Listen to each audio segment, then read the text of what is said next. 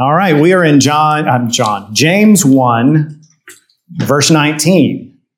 Now, this is a story, this is not a true story, but a story that I've told before, I know, but it's just such a good one. I tell it from time to time.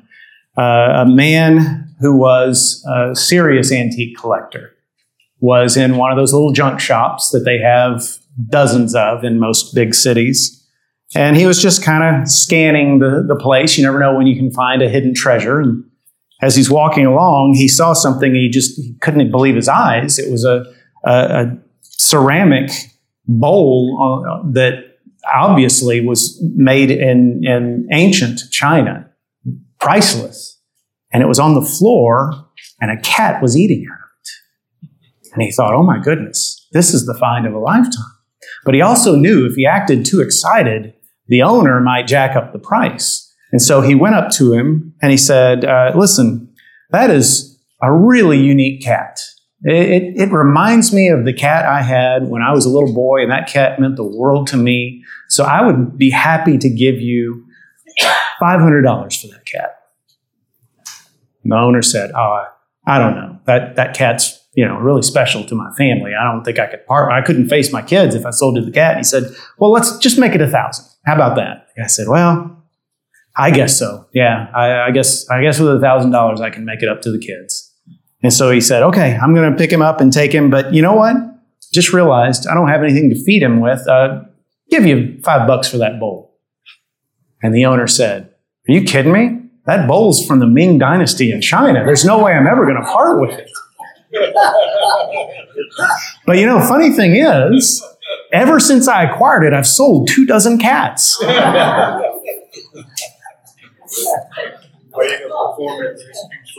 yeah, that's. now you see why I tell that story a lot.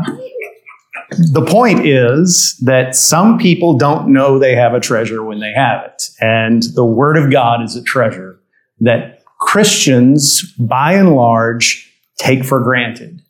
Uh, I love sometimes to read stories of the, the circuitous route by which we got our English language Bibles. I don't think most Christians realize how hard it was, how many centuries it took before there was just a Bible in the language of common people, any, any language. And, and then for it to get into the English language, how many people, literally people, were martyred because they dared to translate the scriptures into the English language. And yet you and I have Bibles by the dozens anywhere we want them. We can get it for free on our smartphones or, or, you know, the, the, uh, Gideons are, are, good enough to hand them out wherever they wherever they're allowed, and, and so the scriptures are just abundantly free, and we treat it like a coffee book table and rarely open it. Maybe maybe we bring it to church, although that's less and less as well.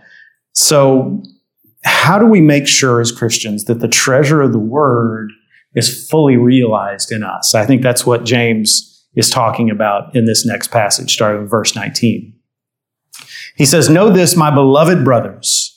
Let every person be quick to hear, slow to speak, slow to anger, for the anger of man does not produce the righteousness of God.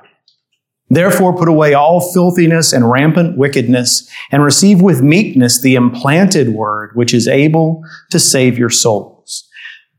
Now, you could take those first two verses out of context and just say, well, they have nothing to do with the Word of God. And yet, this is why it's so important to read the Word of God in context. When James says, be quick to hear, slow to speak, slow to anger, those are good principles, period. But you realize he's talking about preparing your heart to hear and not miss what the word, what the word of God says. Think about it. We need to hear the word with a prepared heart. If you were going to a talk given by the world's greatest expert in finance, would you bring a notepad? Would you bring a pen so you could jot things down? Would you be that prepared if if your boss, the boss of your company, said, I'm going to tell you the future of our company for the next three years, would you come with some questions ready? Would you make sure you were there on time? Would you make sure you had gotten enough sleep the night before so you could hear everything he said? Of course. So we should be prepared when we open the Word of God. We should not open it casually. We should treat it like more than just another book. So in verse 19, those are really three things we can do to remove impediments that keep us from hearing the Word of God. To prepare our hearts, first of all, he says, be quick to hear, to listen, be ready to hear the Word of God. And he's talking, I think, specifically here about when the word is preached or when it is shared in a Bible study form or just someone reading it out loud. Now, that doesn't mean, I hope you know me by now well enough to know what I believe about this. There is no human preacher on earth who is always right. Don't tell my family I said that. Every preacher is wrong about something. And so you should not uncritically listen to anybody Instead, as John says in his first uh, epistle, test the spirits. Test what a, a man of God says. Uh, test what a woman of God says if a woman happens to be your Bible teacher. But make sure you know that what they are saying agrees with the Word of God, that they are not straying off into, well, this is my opinion, but I'm going to treat it like the Word of God, or, or I, you know, the Word of God goes this far, but I'm going to go even further. That those are dangers that we need to avoid. So, yes, we should be critical listeners, but we have to be listeners. We have to be willing to learn new things. Every time the word is taught, every time the word is taught, there's a chance your life could change forever. I bet many of you could, could give testimony tonight if, if you had the opportunity of a sermon or a Bible study that changed your life in some profound way. And that can happen anytime the Word of God is taught. So be prepared, be ready for that. I've got a story about that. Um, I, I, don't remember the preacher's name, but I just remember this from my Baptist history class in seminary. There was a, a man in the in England in the long ago days, post Reformation. Uh, he was he was the son of some famous Baptist preacher. I wish I knew more details. I just remember this he was, because he was the son of a Baptist preacher that was famous, a church called him to be their pastor. And he said, oh, okay, sure. And he went and he started preparing messages. And one Sunday, as he was preaching the message he had prepared, the word of God convicted him so profoundly that he fainted in the pulpit. And when they revived him, he said, I was never a Christian until now. Now I'm a, now I trust in Christ as my savior. He was literally converted by his own preaching. I think that's pretty remarkable. So every time the word is preached or taught, your life could change forever. Second impediment to remove, be slow to speak. And I don't need to say much about this except to say, a know-it-all who loves to hear himself talk will never learn anything. So guard yourself. Those, those of you who are highly opinionated ought to know that about yourself and understand there comes a time where I need to just stop and listen instead of always having to be the one who speaks, always having to be the one who is right. The third thing he says is be slow to anger. Now that's, that's a good piece of advice in general. All of these are, but in the context of learning from the scriptures, what does it mean? It means, uh, we tend to get offended when our toes are stepped on. One of the blessings that I have as a pastor is that this is a church that tends to like it when I or your Bible teachers in life group teach messages that, that lead you to life change, but not all Christians are like that. Some Christians love it when you talk about the sins of others, but not about theirs. And, you know, I, I hope to be pastor here a long time from now, so there's plenty of opportunity for me to make you mad too. The point is, the point is, if the word of God being taught makes you angry, you need to ask yourself, why am I angry? Am I angry because that teacher or that preacher went beyond what the word says? Did, were they abusive? Were they, were they teaching their own opinion as the word? Or do I just not like the way they applied the word to an area of my life that I don't want to change? Be slow to become angry. You have to be coachable. In verse 20, as he goes on and says, uh, the anger of man does not produce the righteousness of God. That's one of those verses that I think every Christian ought to have memorized. I, it's sad to say, uh, I've known people who who they said about who their friends would say, "Boy, he is such a good man, but he's got a sharp temper." And you want to say, "Well, hang on. Is he a good man? If if he can't control his temper, if if his wife and kids kind of quake around him whenever he's in a bad mood, when if if you know he's not you can tell a lot about a person by how they treat a waiter, especially a waiter who's not very good. You know, if if, if he can't hold his temper, is he really a good man? The anger of man does not produce the righteousness of God. Verse 21, uh, when he says, Therefore put away all filthiness and rampant wickedness. I just have to share this. Uh, the King James Version. The King James says, instead of rampant wickedness, it says the superfluity of naughtiness, which I just love that phrase. And I grew up in a King James preaching church. I, I know I would have noticed that if they read that. So we must never have heard a sermon on James 121. That would have made me laugh. The superfluity of naughtiness. That's, yeah, that's a great phrase. Okay, put that away. When he says, put away all filthiness, it's the same expression that would be used for taking off a garment. So picture you've been outside, you've been working in the yard, and you are a filthy mess. And you come inside and you say, I'm not getting any of this mess on my house. I'm just stripping off this garment right here in the breezeway or the entryway or the mud room or whatever the case may be. That's what it's talking about. Put away these things. Put away uh, all this stuff that the Word of God points out in my life.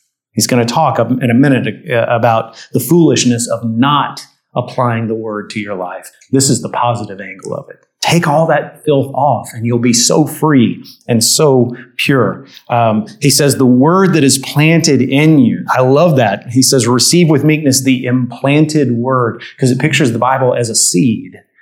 And you know, the thing about seeds is when you plant them, they don't stay seeds. They grow into something else. And when the word of God gets down into your heart, it bears fruit. That's, that's, the, that's the beautiful thing about it. You can't really say that about any other book. There are certainly books that can influence you, that can inspire you, that can teach you amazing things, but there is no book on earth that can change a life like the Word of God. So let it be implanted in you. And then the, then finally, and we'll move on, he says the implanted word, which is able to save your souls. Now, let's get it straight. The Bible literally doesn't save anybody. It's the blood of Christ. It's the shed blood of Christ on the cross. It's the grace of God. But the, the Word of God is a means or, or a vessel through which we come to know that salvation. And, and, and keep in mind also, I don't think it simply means that the Bible is how we hear the gospel and therefore it's how we first come to Christ. This is something, again, that we Baptists don't emphasize often enough. Salvation is not just escaping the possibility of hell. Salvation is we are not just saved from the eternal consequences of our sins, we're saved from our sins, period.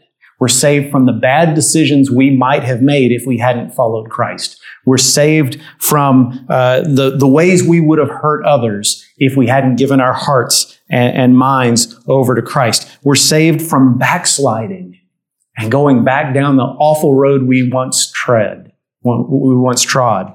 Uh, we're saved from making mistakes and committing sins that disqualify us from future ministry and usefulness. There, there's so much that salvation cures us from. And so when you study the Word of God, you're, you're working out that salvation. You're saying, oh, okay, because I'm following the Holy Spirit, the Spirit just showed me through the Word of God, I need to stop.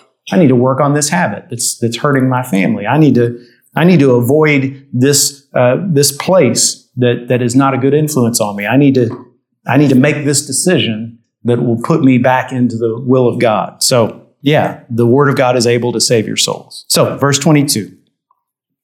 But be doers of the word and not hearers only, deceiving yourselves.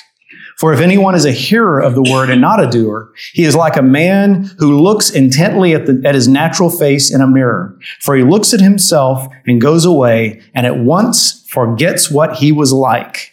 Keep in mind, nowhere in the Bible are we commended or commanded to just know God's word. We're always commanded to obey God's word. I mean, even in the longest chapter in the Bible, Psalm 119, What's the subject of Psalm 119? How amazing the law of the Lord is. And when you read it, it's not just David saying, Boy, I sure love studying your word, although he does say that. Oh, I, I love memorizing your word. He does say that, but he also says, I love obeying your word. So we're never, the, the idea that we should just, that, that Bible study is a purely intellectual exercise, that having Bible knowledge on its own is commendable, is nowhere found in the scriptures. If you can, if you can beat uh, most people in Bible trivia, good for you, but that in, on itself is useless until it sinks into your into your heart, until it gets applied to your life. Be doers and not hearers only. Some have called verse 22 the theme verse of the whole book of James. Be doers of the word and not hearers only. And, and it just, it ought to frustrate us that we spend so much time in, in evangelical churches like this one studying God's word, but we don't spend sufficient time mentoring people, helping people learn how to obey God's word and discipling them, teaching them really how to follow it. And I, I I'm talking to myself because I love teaching it uh, a whole lot, and I find that easier to do than I find it to go and confront my brother and say, "You're not living this." But it takes both of those. That's that's what a church should be. Um, that his his uh, analogy of the person who looks at himself in a mirror that might be a little hard for you to wrap your mind around. Think about it this way: Imagine tomorrow before you go out, you look in the mirror and you've got a piece of spinach stuck right between your front teeth, or you've got a cowlick in the back of your hair that's sticking straight up. And you go, oh my gosh, I got to do something about that. And then you turn and immediately forget what you've seen. And you go on out anyway. Well, it did you no good to look in the mirror, right? You might as well not have a mirror if you're going to forget what you saw. That's the point he's making here that the Word of God, in a sense, is the mirror that God uses to show you what's really going on in your life. And sometimes that's painful. Sometimes you, you see parts of yourself that you don't want to see in that mirror, and, and yet you need to do something about it. It's kind of a, you don't think of the scriptures as being satirical, but it, this is a satirical way of saying this is how foolish it is to study God's Word but not live it out. You're like a person who forgets what they see in a mirror. Uh, you, know, they, they come walking up and their hair is standing straight up, and you say, Don't you own a mirror? Well, yeah, I do. Well, apparently not. And he goes on in verse 25 and says, But the one who looks into the perfect law, the law of liberty, think about that phrase, the law of liberty. How can a law be a source of liberty? Well, because it frees us from the terrible consequences of sin. When he looks in the law, uh, into the perfect law, the law of liberty, and perseveres, being no hearer who forgets, but a doer who acts, he will be blessed in his doing. So there's a fourfold, you could make a sermon out of verse 25. Okay, here's your four points very quickly. Uh, look intently at the Word of God. That's point one. That means you don't rush through your Bible reading. I'm I'm a big proponent of reading through the Bible every year. That that works for me.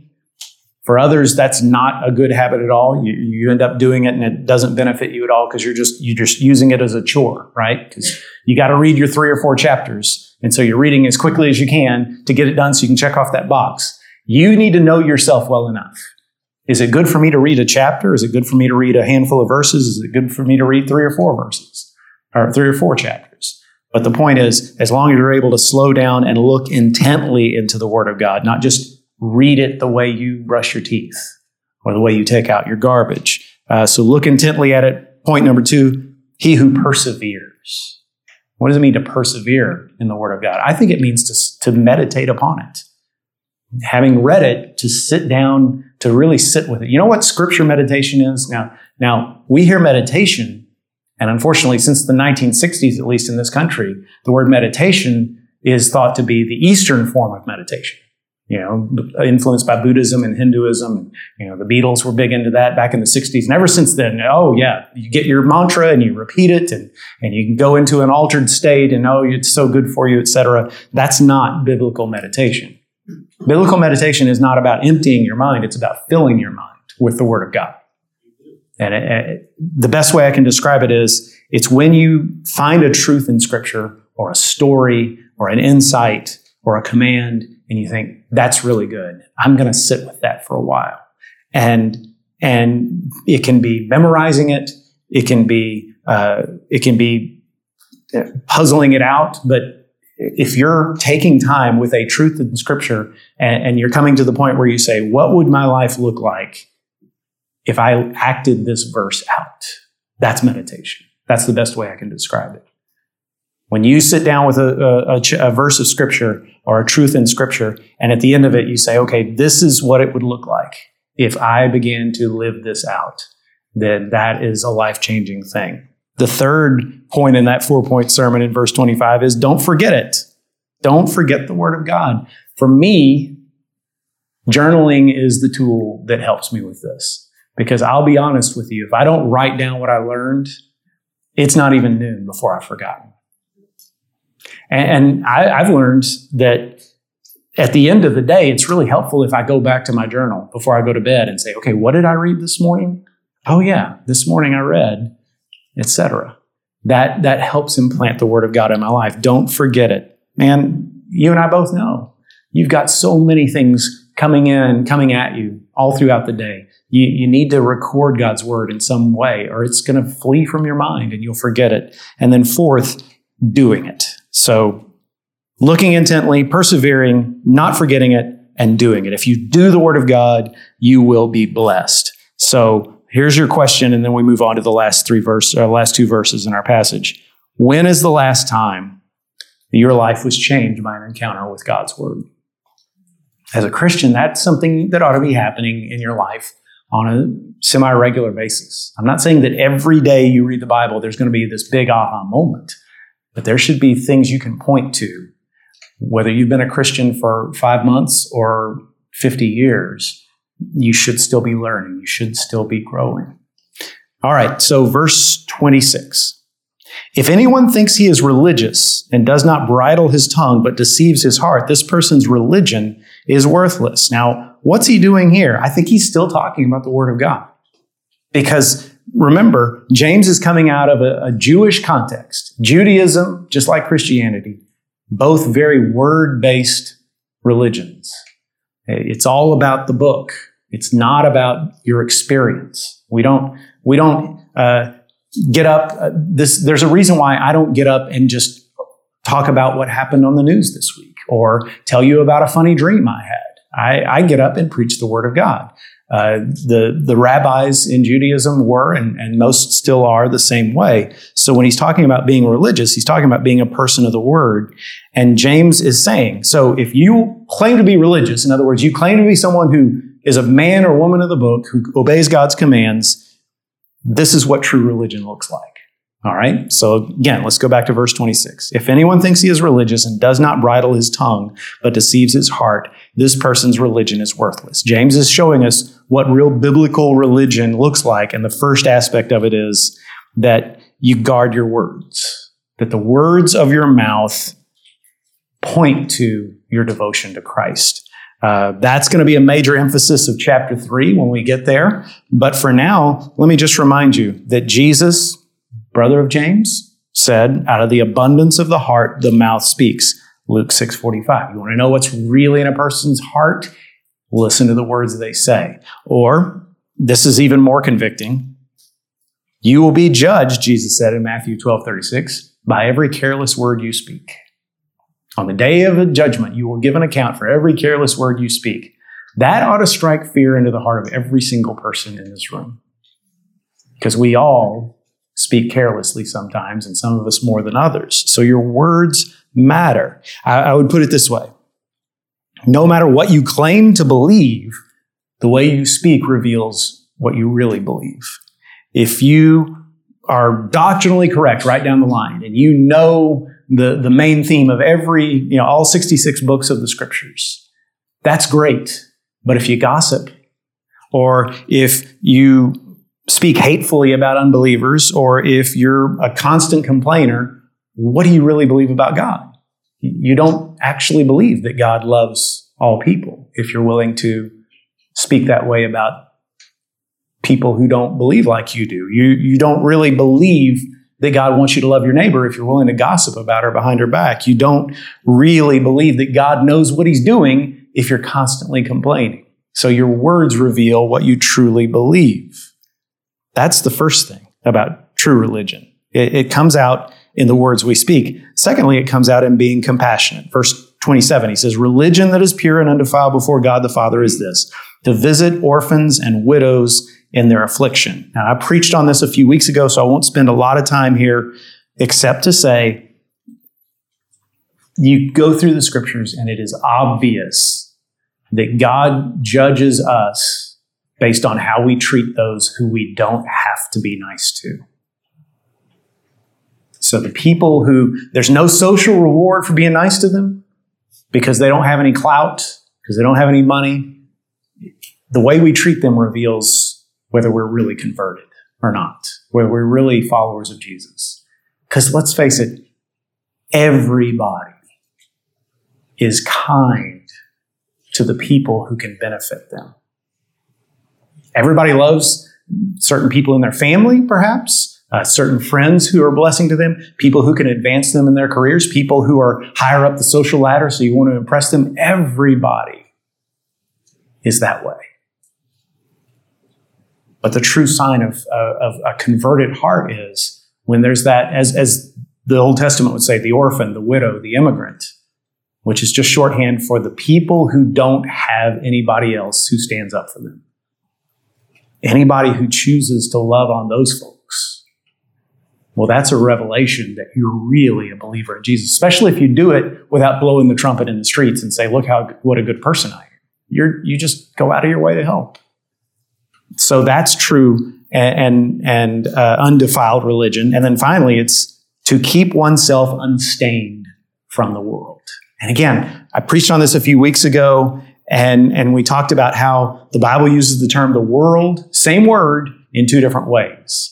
And you have to look at the context to know what he's talking about. For instance, John 3:16, for God so loved the world that he gave his only son, whoever believes in him should not perish but have everlasting life. God loves the world enough to die for it. And yet you go to 1 John and he says, if anyone is a friend of the world, he's an enemy of God. And you think, well, how can those two concepts come together? God loves the world, but we can't be a friend of the world? Well, he's using the word world in two different ways. In the first instance, when he says God loves the world, he's talking about the people who live here. He's talking about all of humanity. But in the second instance, he's talking about something other than human beings.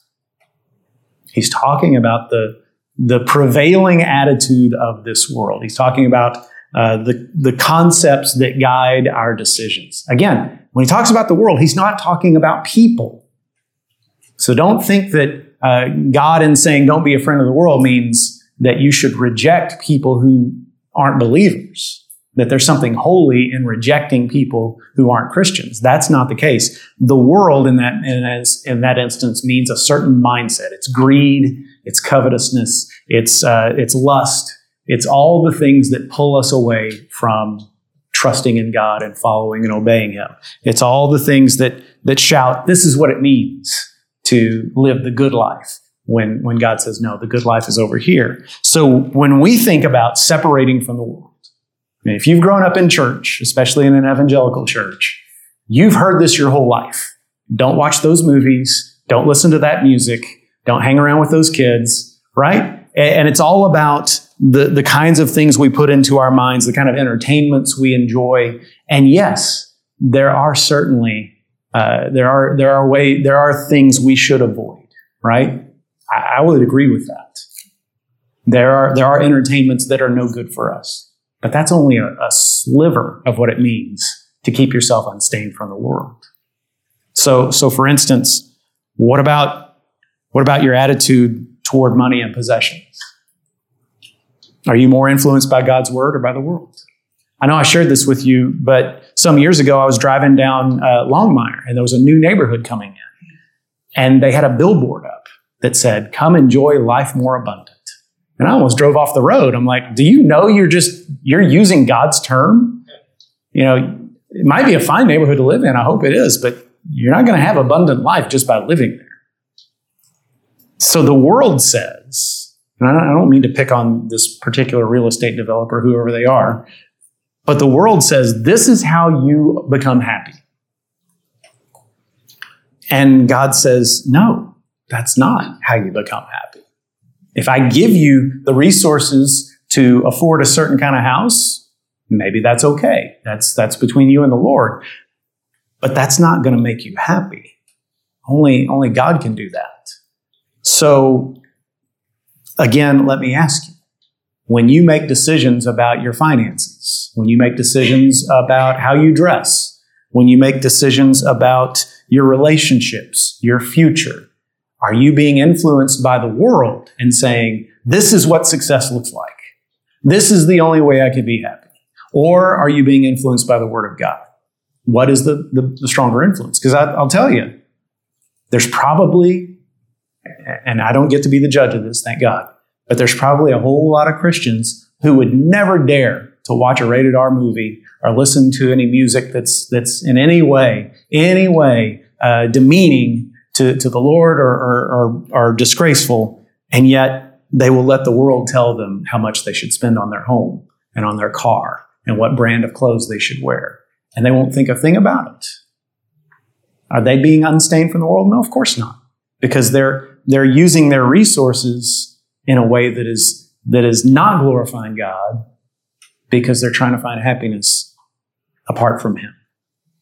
So you notice, I'm not saying if you have a house that's worth this much, it's okay, but any more than that, it's not, because then you get into legalism, right?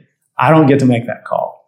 I'm just saying every Christian has to ask themselves, what is motivating my decision making here? So, need to stop before I get into real trouble. So, I don't know, if, like, like most stories about Mark Twain, I don't know if this one is true, but I heard it that after Twain went to the Holy Land, I know that happened. He wrote about it in one of his books. He came back and he was at a dinner party. And there was a, a wealthy man there, may have been a pastor, I don't know, who heard him, heard him talk about going to Israel. He said, Oh, I want to go to Israel so badly. This preacher did. And he said, You know, if I ever get to go there, I'm going to climb to the very, very top of Mount Hermon, the highest mountain in the whole land. And I'm going to shout out the Ten Commandments from memory. And Mark Twain, who was no uh, fan of religion, said, uh, Wouldn't it be better to stay here and keep them?